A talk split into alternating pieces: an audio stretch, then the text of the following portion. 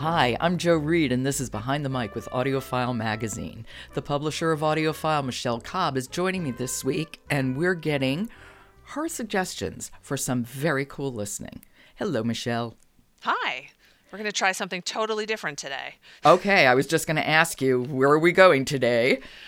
High Fire by Eoin Colfer, read by Johnny Heller. Okay, and what is this about? Well, you might be familiar with Eoin Colfer because he is the author of Artemis Fowl. I have heard of Artemis Fowl. Yeah, yeah. So you'll recognize that he does a lot of fun things and fantasy things. And this is about a dragon known as Vern. Now, does he write for young adults, for adults, for children? Where would you place this book in that in those categories since it has a dragon as as its main character?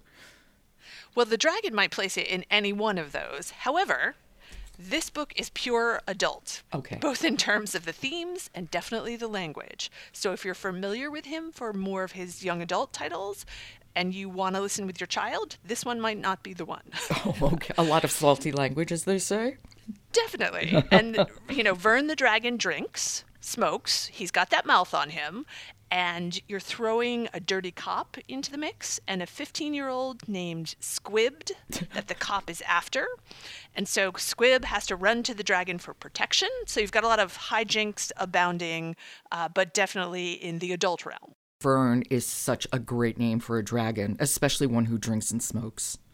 Yes, well, you know, that's what Eoin Colfer is known for, his fun, and there's plenty of fun in this one, but it's very dark.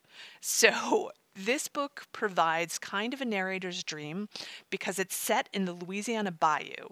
So Johnny Heller gets to do all these really broad characters and accents, and he gets to have a really good time. So I actually imagined him in the booth tossing back vodka, which is Vern the Dragon's favorite drink and sort of getting into character. But, you know, bourbon is actually Johnny's drink of choice, so I think this is all in my mind, but that's how I pictured him recording it. That's that's a great image. Why don't we hear a bit of Johnny Heller having fun with High Fire? Do you need to set this up at all? Well, this is a little introduction to Vern, and it gives you the sense of what Johnny's doing throughout the, the book. Okay, this is High Fire by Eoin Colfer, read by Johnny Heller. It was all about survival and survival was all about profile, or the total lack of one. Absolute zero. No credit cards or cell phone, no trips to Petit Bateau, and no online presence. Vern had set himself up a social media account a while back, cobbled together a fake persona, calling himself Draco Smog, which he thought was pretty cute. But then Facebook started adding location services and some Lord of the Rings fanatics began asking probing questions, so Vern shut it down. Lesson learned. From then on, he contented himself with reality shows and surfing the net. All the information Vern needed was out there. He just had to find it. But no one could find him. Ever. A dragon with no online presence. what has the world come to? I have to say, one of the hardest things this week was picking a clip that didn't have that salty language. this also sounds like the kind of book to listen to when you simply want the world to go away. A hundred percent yes. You will not yeah. be caught in your day to day life when you are in the Louisiana Bayou with a dragon.